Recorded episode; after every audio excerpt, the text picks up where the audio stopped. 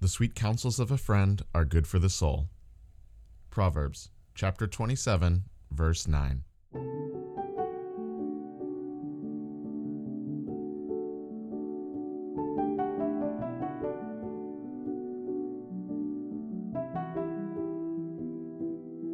Nowadays, the word friend seems to be thrown around quite loosely.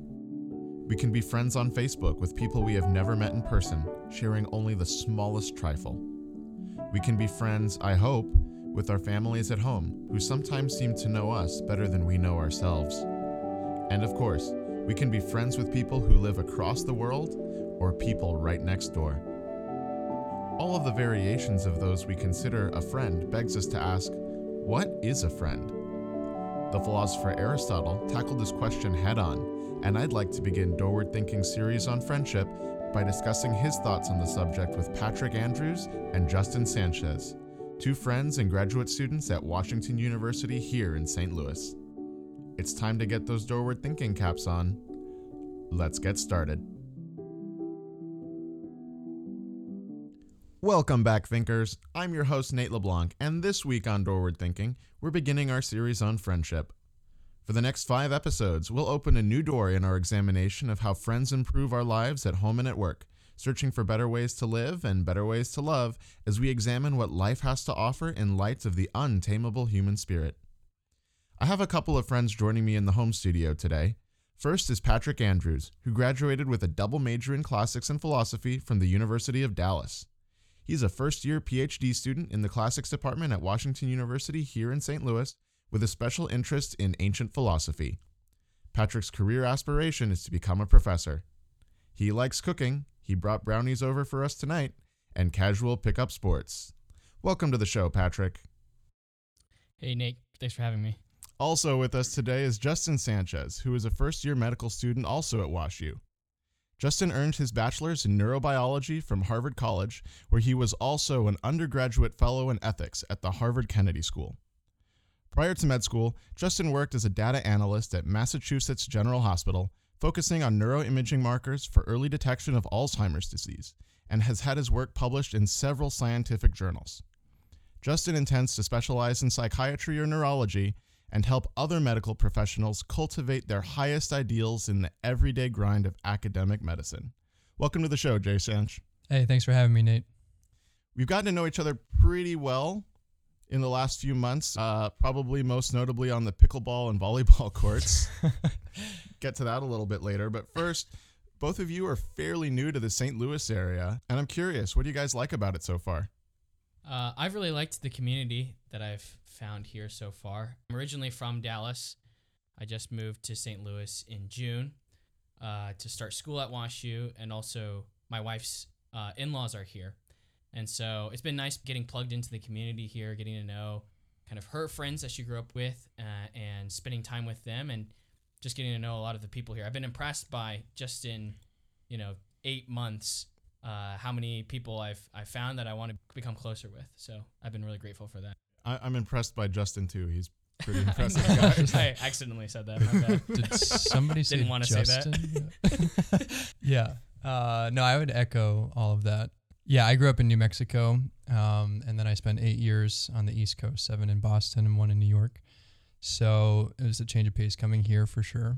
But it's, in my mind, sort of a middle ground between like very laid back Albuquerque, New Mexico pace and like breakneck speed East Coast. I just found it to be very friendly, um, topical, and at the same time impressive, driven. You know, from the medical school to doorward to you know getting, getting to know good young people, like moving things forward in their field, and also friendly, nice people. Yeah, I also found that coming up to St. Louis from um, California, where the pace was a lot slower, but not too slow. Mm. There was a good amount going on. Yeah. So, how does Dallas compare to the whole fast pace, slow pace thing? Uh, yeah, interesting question. Um, I don't know if I really see much difference in terms of pace. It seems about the same. In fact, I feel like I found a home in St. Louis, partly because of the similarities of communities I found in Dallas, um, especially in, in Catholic communities specifically. Just the University of Dallas. It's kind of where my dad is a professor, so that's the community I knew a lot growing up. And then coming here, uh, finding similar communities like that. I mean, in terms of pace, I'd say it's about the same. Yeah. What does your dad teach? He's a professor of statistics at the University of Dallas. Total different change going to different. classics. That's right. Yeah, and his dad before him was also a professor of statistics. So I'm continuing the family tradition in one way by being a professor. But So, Patrick, I know you get this question a lot. So, just so we can explain it to our listeners, what does it mean to study classics? yeah, that's a great question. Uh, so classics means uh, studying classical languages, so Latin and ancient Greek, and the culture and history that they were a part of. Um, so history, literature, uh, economics, politics, all of these kind of fertile disciplines that we have now. Their rigorous study was, I wouldn't say began in ancient Greece and Rome, but was certainly a very good flowering of these studies. So that's what classics is. But I'm interested in ancient philosophy in particular, uh, which I think you could say, at least in the Western tradition, philosophy started in ancient Greece. So That's why we brought you on. We're going to talk a little bit of philosophy today. Uh, one of the other places where we've spent a little time together has been a classic seminar that you've been hosting lately. So, what's this about, and how did you decide to get it started? Yeah, yeah, that's uh, that brings up a lot of fun memories. You asking about it because actually I started it uh, with a group of friends in college at the University of Dallas. Most University of Dallas students do a semester in Rome as part of their studies, and so during the fall of 2018, I was in Rome with a bunch of guys, and we decided to start these. We call them homie symposiums, where we get together, drink some wine, and then read a Platonic dialogue and talk about it. Um, and so I that's when I started it was in Rome with these these guys, and then we continued the tradition when we came back to Dallas, and um, I couldn't let it go when I got to St. Louis. So Justin and I uh, have have started it here to try to get people to to read some philosophy and think about uh, important ideas, and to kind of slow down and have some wine as well. So. Wine out of a bowl. Very, very important. That's right. Yeah. So the idea is it's in line with this uh, ancient Greek custom of the symposium, which is, you know, one variety of it is exactly what I described as you're drinking and having discussions with your friends. Um, and of course, they they would often drink out of uh, not the usual paraphernalia that we have now, so bowls, etc. Um, yes. And the last time I was able to attend, we talked a little bit about Plato's Lysis, which is also about the Greek desire to understand friendship. Can you give us a very brief rundown on that? Yeah, totally. So uh, it fits in line with Platonic dialogues generally. Uh, Plato's the author of the Lysis. And so the idea is it's a record of a dialogue that Socrates, this ancient Greek philosopher, had with some other people about a certain question. And so the idea behind it is he guides them to understand a question. Um, even if they don't come up with an answer, he just wants to push them to think. And in the end the, of the Lysis, they end up saying, We don't have an answer about what friendship is. But Socrates is questioning these two young men, Menexenus and Lysis, asking them, What do you think friendship is? Do you think friendship is loving or in being loved? Who loves? Who's able to have friends?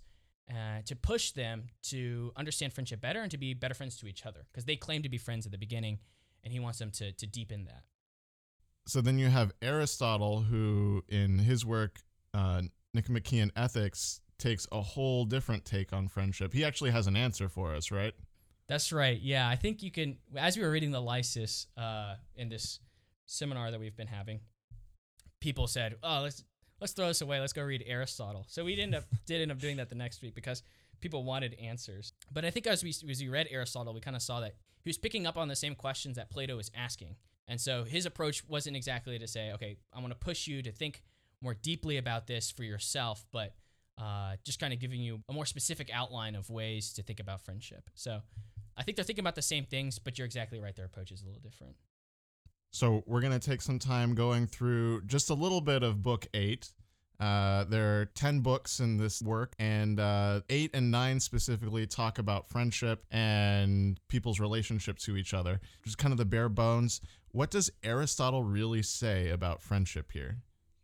Yeah, it's a great question and a hard one to answer, of course, uh, because I think it's uh, he's grappling with a difficult topic. I think friendship is something that we all find hard to to define, um, And so I think the thing with that ethics is it's it's practical fundamentals is the way I like to think about it. Is it's what's most important to our experience of life, and how do we think about that practically, right? And so you can kind of see this in his intro. He he thinks about in book in section one of book eight.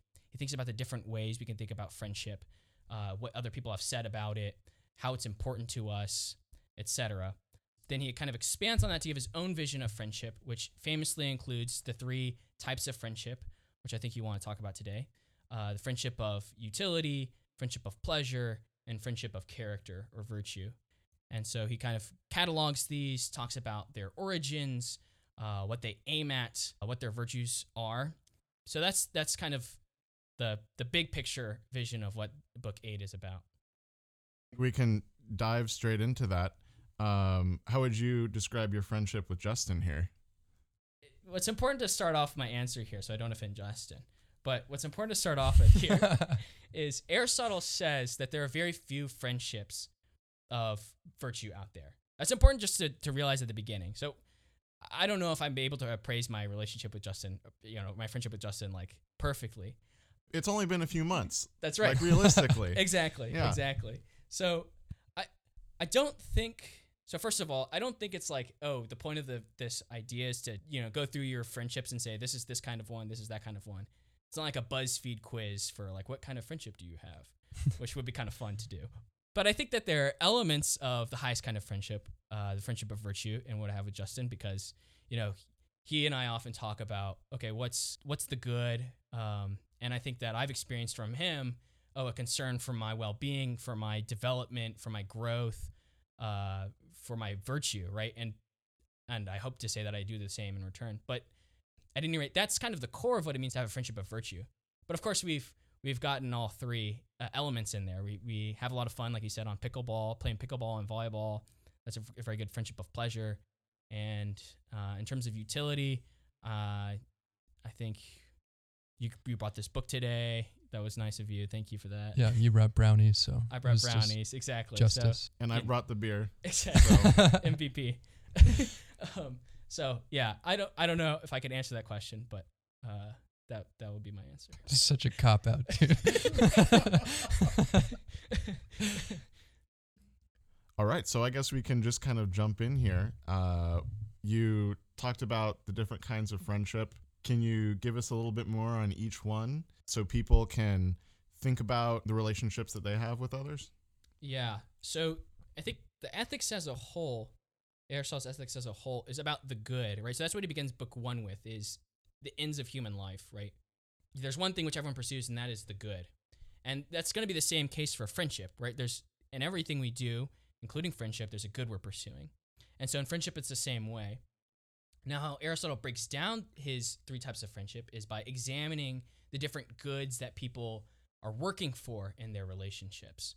So um, you could be working for something useful, right? Uh, so uh, you know, my philosophy professor at the University of Dallas liked talking about his mechanic, right? As someone who he has a relationship with and is friendly with for the sake of some useful thing, right? It's something external to the person you're friends with is this useful thing, and that's the reason you're friends with them. And if that useful thing were to go away, your relationship with them would cease to be what it is, right? And this is something we kind of see a lot with people at school or at different jobs. As soon as something changes, somebody leaves, those friendships tend to dissolve a lot of time. Right? Yeah, exactly. Exactly right. Yeah, I think school is a great example. I mean, that's the one I can think of because I've been in school for my whole life and we'll be in it for another five years. So I like thinking about it. Um, but you're exactly right that you have a rapport with your classmates and with your teacher that's only there because you're pursuing something useful together, right? And that good happens to be truth, and that's a valuable thing to be pursuing. But that's the basis of your friendship. And something similar could be said for pleasure, right? Pleasure being another external good. So, you know, say Justin, think hypothetically that he were really witty, right? And so I enjoy, I would enjoy his company because of that. Wouldn't that be nice? For the sake of argument. yeah. exactly. Um, so if he were that way, then you know I would like spending time with him because of the good that I would receive. Now the good isn't isn't his. It's not. It's external to him, right? It's pleasure, right? In fact, it's something I experience for myself, and it's not something that we really share, right? Pleasure is not like a shared good in that way. Uh, I really experience it, and that doesn't make it bad, of course. Uh, it would be great if Justin were funny, but sorry, don't mean to beat a dead horse here. Just wait till it's my turn. exactly. Um, but yeah, so that that pleasure is a good that's external. Now the the third kind, right? And this is here we go. We've gone up up this ladder to to the best kind of friendship, which is that of virtue. And the important thing about this is that it's so- something external to the person you're friends with. No, it's it's part of who they are. It's something internal. Is the good you're pursuing. It's they themselves, right? That's the good that you're pursuing, that you're affirming, that you want to be a part of. Um, when you're friends with someone for the sake of virtue. And so that's kind of the the core of friendship of virtue is willing that that good that the other person has. And you it's important to think about the good as something that is the most useful and and pleasure giving thing. So the other two types of friendship are also kind of brought up into this third kind of friendship, which I think is, is kind of cool. Hmm. because Justin's good, it's okay that he's not funny, basically. right? That's if a I were defect really in his good, goodness. I would be funny. That's the, I think that's the upshot. exactly. Yeah, in another place, Aristotle talks about the virtue of like affability, right? Actually, like having good humor, which is a mean between being boring and being a buffoon. he says buffoonery is the the defect of. Um, so yeah, we're still finding that balance here, I guess. Yeah, but you go between the extremes. Well, virtue is in the center, and that's what we're going to be talking about a little bit later. So, with those three types of friendship in mind, Aristotle also says that there are certain things required to be a friend. So, what does a person need to have or possess in order to pursue friendship with somebody? Yeah, that's a great question. Um, so, and it's great too because it means I can break out my cool Greek terms, which I'm always looking for a chance to do. So, two important parts of friendship are eunoia and homonoia. Define those, please. exactly. exactly. I was just gonna leave it at that. Um, no, so eunoia, that's goodwill, right? And so that's kind of uh, a kind of uh, a benevolence, if you will, right? It's a kind of uh, maybe you could kind of say it's an affability, right? You're thinking about the good of the other, and then homonoia is being of the same mind, right? So there has to be a certain sort of agreement between you and your friend about fundamental things, right? And it doesn't have to be total. Uh, you just think about it would be in some ways better if you and your friend agreed more. It being radically complete is not a requirement of friendship, but it is also a part of friendship. If you don't, if you have someone with whom you can't agree with anything, you'll never be friends with them. That's kind of common sense. Mm. Um, and then one more interesting thing that Aristotle says is the the need to to live with someone, right? Uh, living together is also a requirement of friendship. And what he means by this, I think, is you know you have to construe pretty broadly. Of course, I don't live with either of you guys, right? But we have a certain kind of friendship. Um, in fact, I only live with my wife, and yeah, sure, we're friends, but she's I hope she's not my only friend, right? um, so yeah, so this kind of living together means you need contact with the people you're friends with. And this is especially true of the first two kinds of friendship. Aristotle seems to think that the third kind, the friendship of virtue, can survive spells where you're not with that person. Um, but the first two kinds, uh, because it's dependent on some external good, if you're not in contact with them, you're not achieving that good, and therefore the friendship doesn't exist. So those are some requirements. Another one would be there has to be a good that the other person can give you. I don't know if that's dependent on yourself or on the other person. It's kind of both. But yeah, those are some of the requirements that Aristotle lines out. Uh, one thing that we've talked about before on this show quite often is justice. And Aristotle says that justice is something that is, or, or how would he say it? I saw this question on the outline Yeah. and I kind of panicked because I was like, well, that's so in book five, he talks about this. Uh, in book five of the ethics, and then also in the politics, right? That's another work of his where he talks about justice a lot. Um, but yeah, I mean, giving each person their due is maybe one way he would define it. I'm really worried one of my own professors is going to listen to this and I'm going to get an email. We'll, we'll roll with that one. Well, I mean, giving somebody their due in terms of seeking their good, right? So, you know, what somebody is due, d- does that have any bearing on the goodness for them or, or what is in their best interest? Yeah, that's a fantastic question. Um, yeah, of course, I, like I said, everything you're doing is pursuing some good.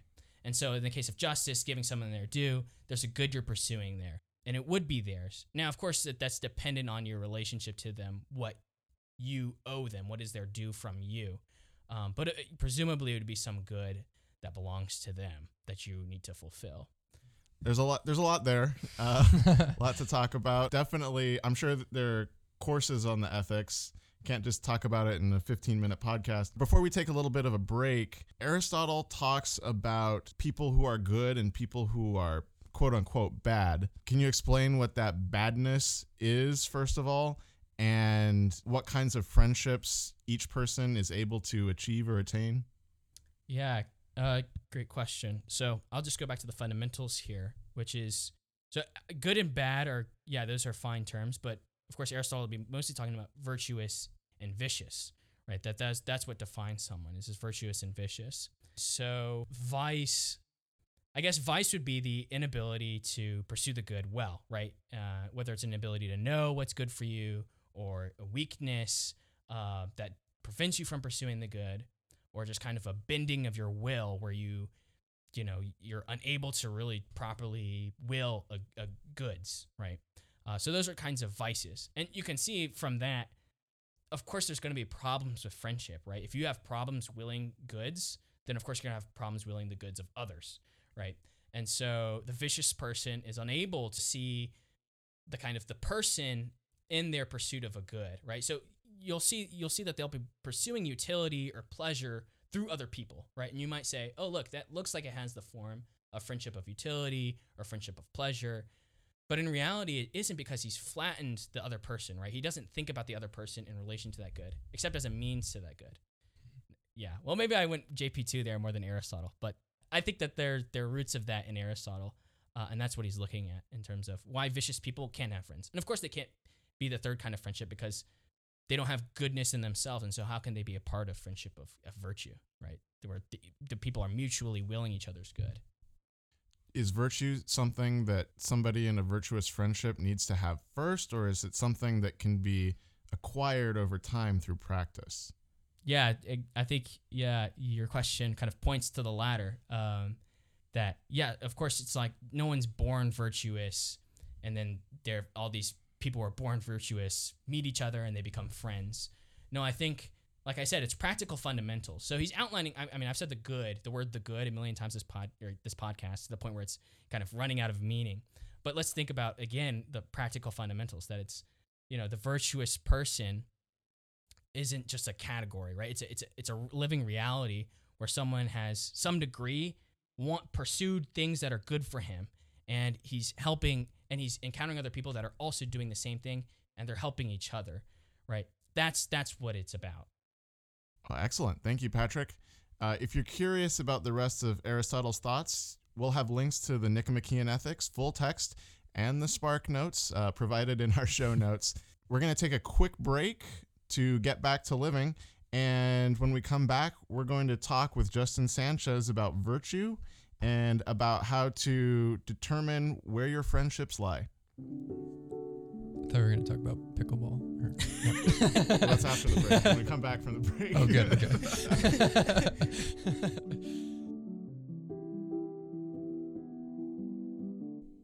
Welcome to Get Back to Living. It's the part of the show where we talk about some of the fun and enjoyable things in life. Uh, up at the top, we mentioned that we've all played a few sports together. In particular, though, I'd like to talk about a sport that a lot of people probably haven't heard about before, hmm. and that's the sport of pickleball. And let me tell you, that is loads of fun. Uh, Justin, can you give a brief explanation of pickleball and how it's played? Sure, yeah. So maybe the well the first thing to say about pickleball is it's the fastest growing sport in America. So probably more people than we might expect have heard of it. Um, I think the easiest way to describe it, if you're starting from zero, is it's like halfway between ping pong and tennis. Um, so you play on a court that's about half the size of a tennis court, and hit a ball back and forth. Where the ball is like a plastic wiffle ball, and the rackets are more like ping pong paddles and tennis rackets. Um, so depending on what kind of player you are and who you're playing with, it could be a very fast pace, um, high stakes game, or it could be a leisurely, uh, you know, retiree kind of game. so it's, it's there tends to be a bimodal distribution of pickleball players at the park. It's like 20 somethings and 65 plus. Um, hopefully that paints a picture. Or or if you're playing with Patrick, a lot of starts and stops. Yeah. yeah, he just argues about every single call. So it's like, no. Starts or stops when Justin's crying because of my serve. yeah, I am kind of a crier. Uh, so Patrick, when you came out to play with us, it was your first time on the court. What did you think of the game? Uh, at first I thought it would be easy, and then it was harder as I played more, which is kind of interesting. Uh, normally you'd expect like, oh, the sport's intimidating at first, once you start playing, it gets, you know, oh, this is more simple. But I think in reality, it looks like a simple sport, but then you realize as you start playing, okay, this is this takes some skill, it takes some judgment, it takes some knowledge of how to move your feet. I had to learn that lesson a couple times by falling on the ground, which doesn't actually happen that often during pickleball. I just I've happened to do it twice already. So anyway, so like the first rule of pickleball is no heroes in pickleball. No, no diving. No. Yeah. Are you improving? Yeah, I am getting better. I think I've been practicing, and I've you know, I, I think the real credit though in increasing my performance goes to pickles. I've been starting to bring them to each game, and Oh, it's obligatory. The namesake. I know exactly, and I found that the game has become a lot simpler since I've started eating pickles in between rounds. Despite people looking at me kind of weird, it's improved my performance. Dill pickles, hot pickles. What are we talking I'm here? going for these zesty garlic spears. Mm. They're pretty. They're pretty powerful. Justin had one. He couldn't handle it. He had to wash it out with water. He was, Yeah, uh, it did crazy things to my mind. he was fighting. well, you are a crier. yeah, that's true. have that on record now. So, Justin, I understand you've used the sport as a catalyst to bring some of your classmates at the School of Medicine together. Mm. What's that been like? Yeah, uh, it's funny that I didn't expect there to be such high interest in this kind of obscure sport, although fast growing sport. Um, but yeah, then I just, after talking to enough people about pickleball, because usually I have like a few pet conversation topics that I go back to when I'm first meeting people. Um, and I feel like I got like a dozen. Yeah, that sounds great. Let me know when you're playing. I'll come play. And so finally, just like, okay, big blast to the whole, you know, first year class, which is about 120 of us. And a bunch of people showed up at the park to play pickleball. Um, and it turns out that many people like already had their own stuff. And some people, after playing just the first time, went out and bought their own stuff. Um, we've had as many as like 20 classmates of mine together playing pickleball, which is like, I don't know, a fifth of the class. um, so no, it's been amazing, and I found that that's like a nice way to get to know somebody in a different context. So I might not otherwise like out of the blue say, "Hey, let's get lunch" or "Let's get a beer." Um, but then, okay, after we have this, you know, shared experience, a shared good, I guess. Um, that's yeah, it can be the foundation of a friendship, hopefully. Especially outside of, you know, such a rigorous professional context in school and Sure. seeing everybody's competitive side come out. Right.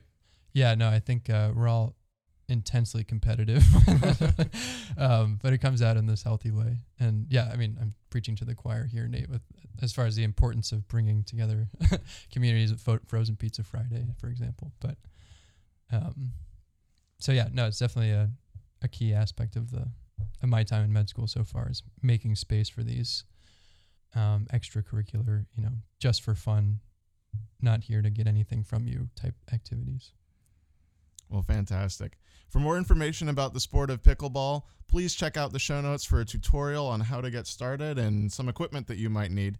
Uh, maybe we'll see you out on the court sometime.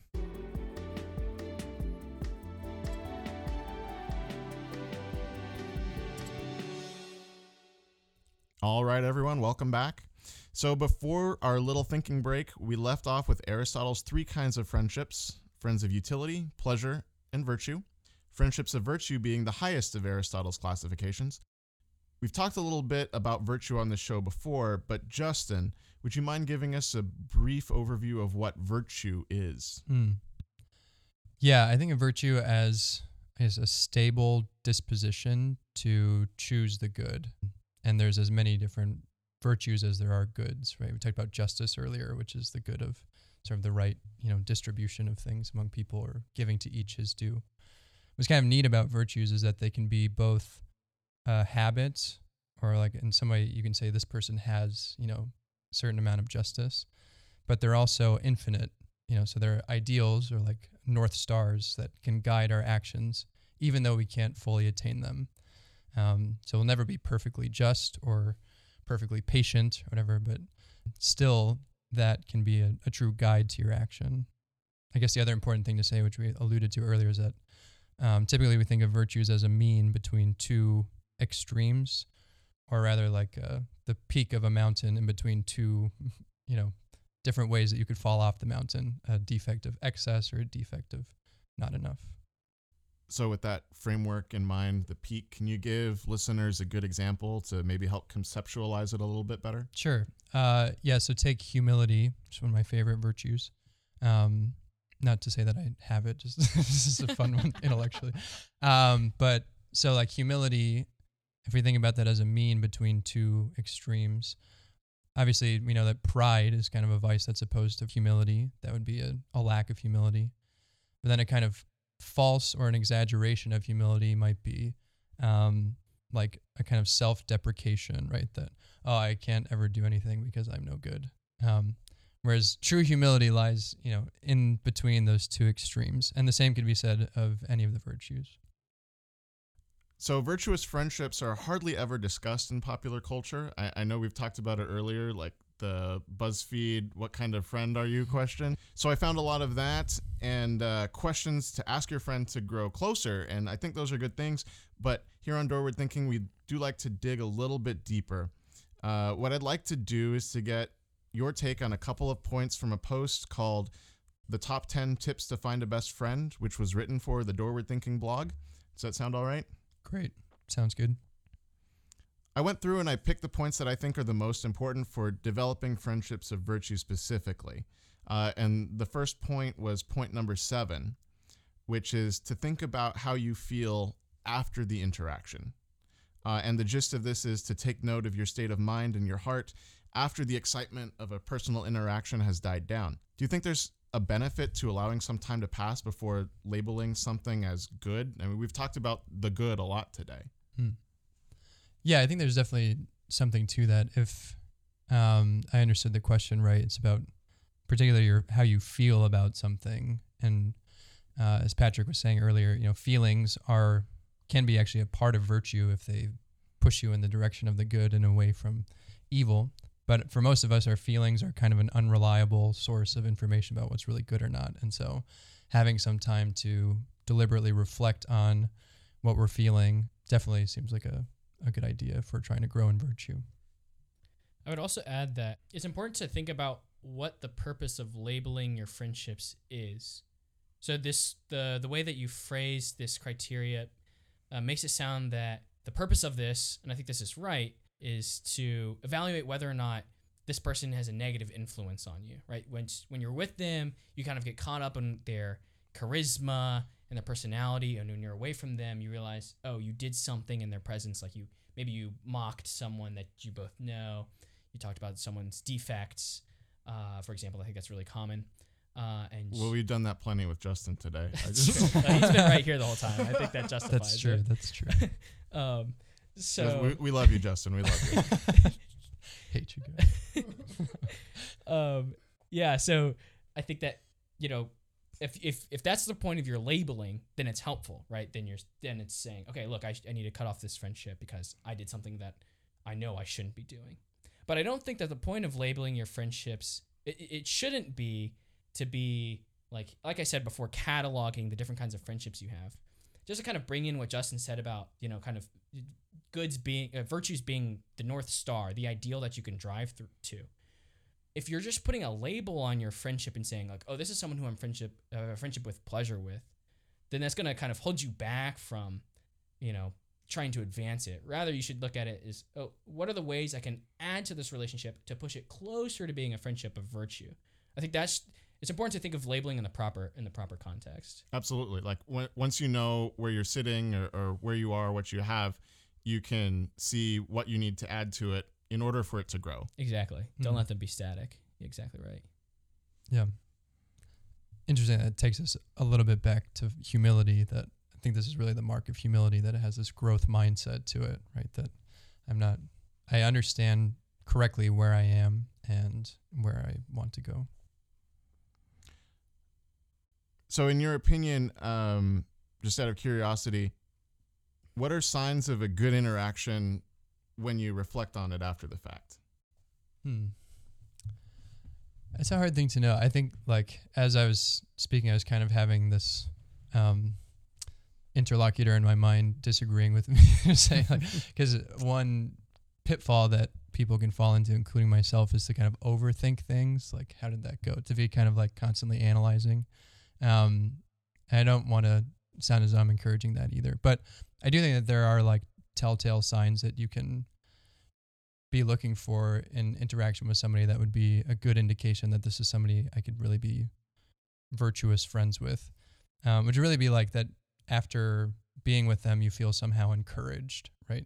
And this person in some way provides me with a new image of what it looks like to do something very well. And maybe I feel like I've done the same for them. I was able to encourage them.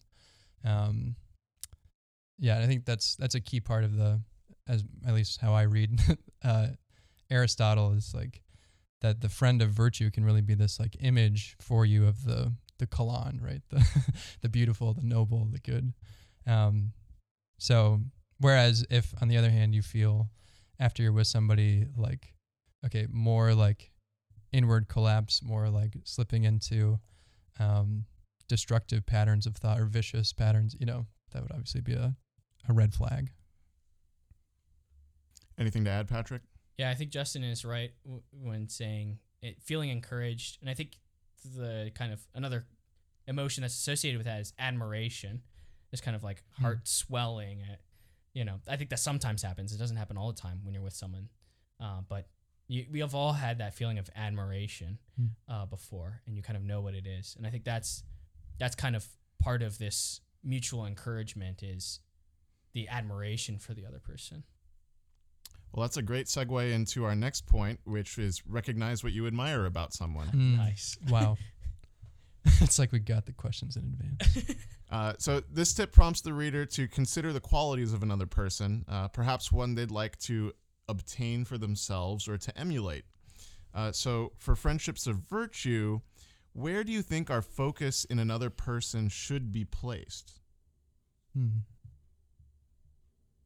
That's a hard question. Uh, my initial response to kind of the question as a whole is, Is there a better way to ask the question? no, no, no. That's that. No, no. Sorry, I just don't know any immediate Okay.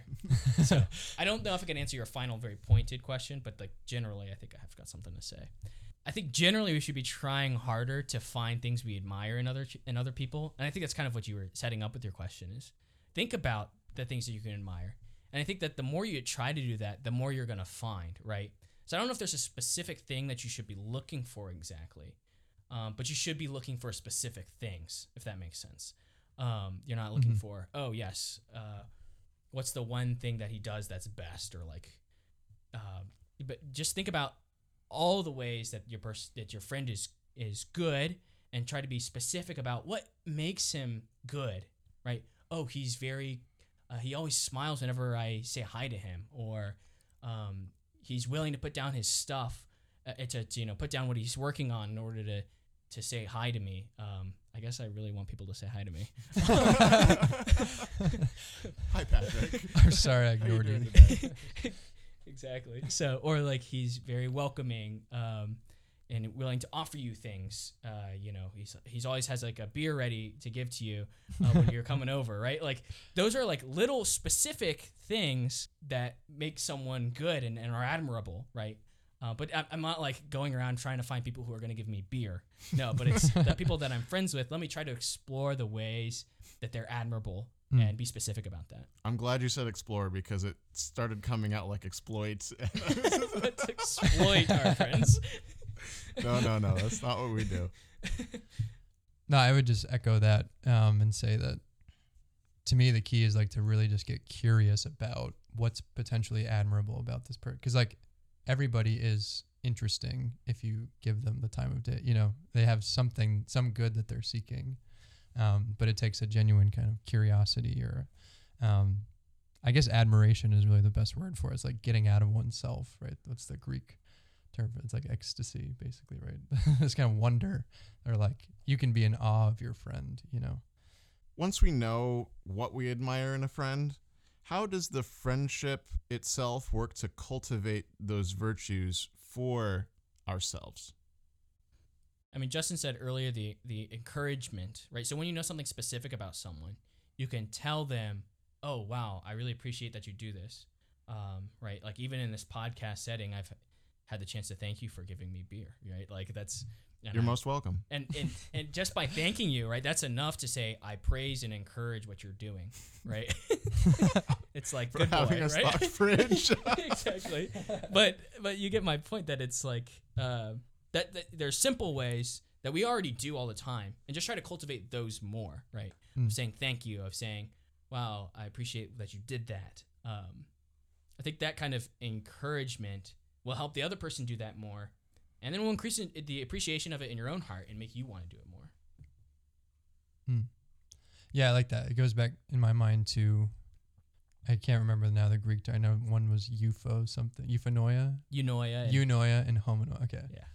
Which um, sounds to me like I don't know. Maybe it's the same word, just but like the love of benevolence and the love of complacency, right? So, benevolence being like seeking the good in the sense of like helping this person grow, encouraging them, but then also complacency, just like to in some way just soak up the good that is already there.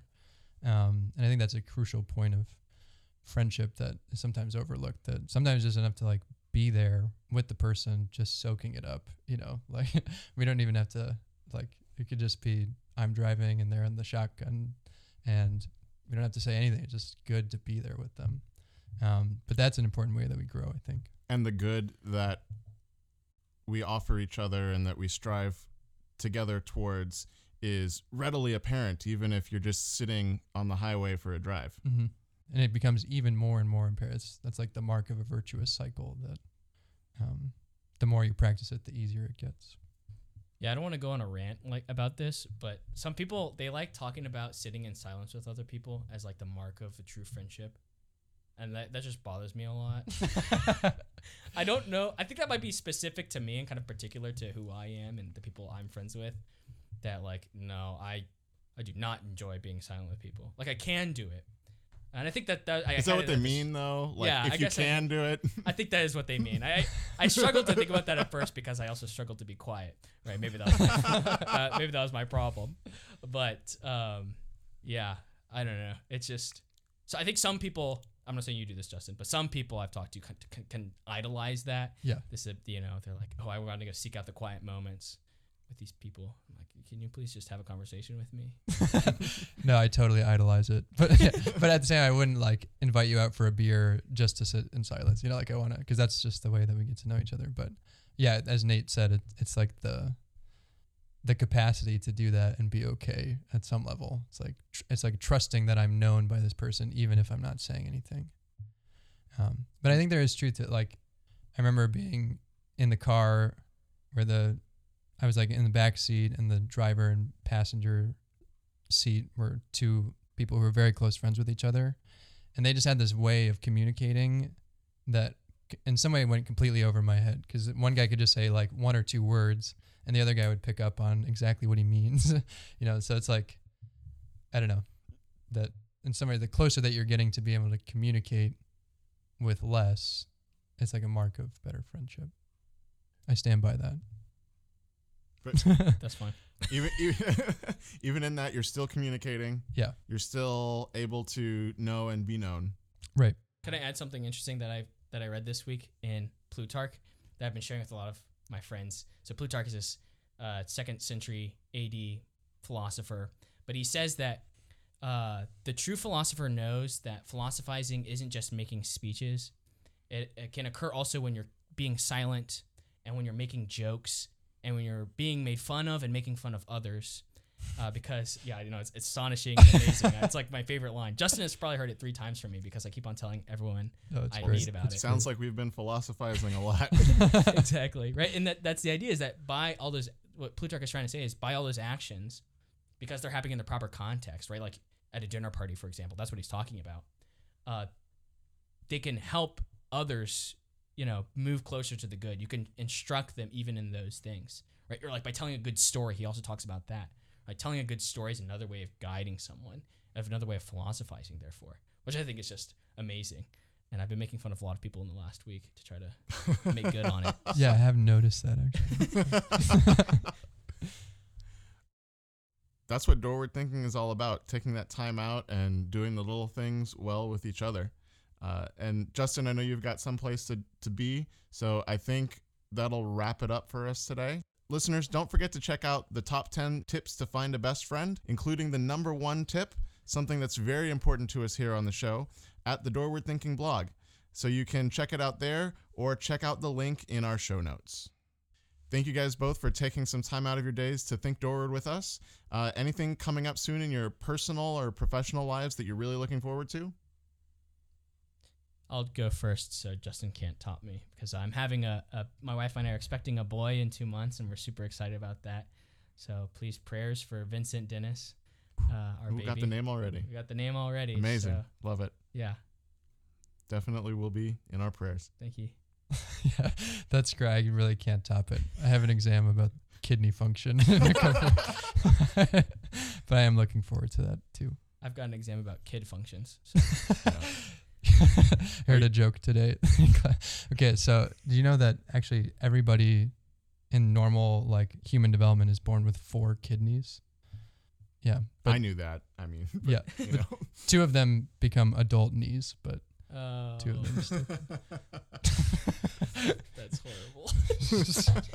so are, are you looking forward to taking the exam or being done with the exam? Both, yeah. Well, yeah, I'm on a serious professional note. I'm looking forward to what comes after, which is I'm hoping to do a big project to study the effects of a cognitive behavioral therapy based intervention on the well-being and performance of medical trainees. So keep that, and maybe we can discuss on another. Uh, yeah, that sounds fantastic. I'm very interested in that uh, based on my previous education. yeah, Uh, so thank you guys so much for your time, and hopefully we'll have you on sometime soon here, talking some more philosophy. awesome. Thanks, Nate. One big announcement for today. We're going to begin the second installment of our Ideas to Inspire book club. This time, we're reading The Business of Friendship by best-selling author, periodical and newscast contributor, and friendship expert Shasta Nelson. Her book promises to be of interest to both managers and employees alike. So, you guessed it, check out the show notes for more information on Shasta. You can find links to her TED Talk on Frientimacy and her book there.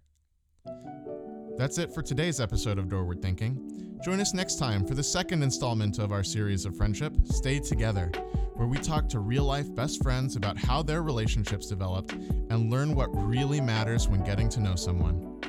For more Doorward Thinking content from the whole team, check out our blog at doorward.com slash doorwardthinking. There's something there for everyone, from the contemplative learner to the real estate pro and those learning the business just like me. Follow Doorward on Facebook, Instagram, LinkedIn, and Twitter for more news, and subscribe to Doorward Thinking on Apple Podcasts, Google Podcasts, or Spotify. If you enjoy this podcast, please share it with your friends and leave us a review wherever you access the show. It helps others to discover us and learn from these discussions. Till next time, I'm your host, Nate LeBlanc, reminding you to strive for the good with your friends and to get back to living.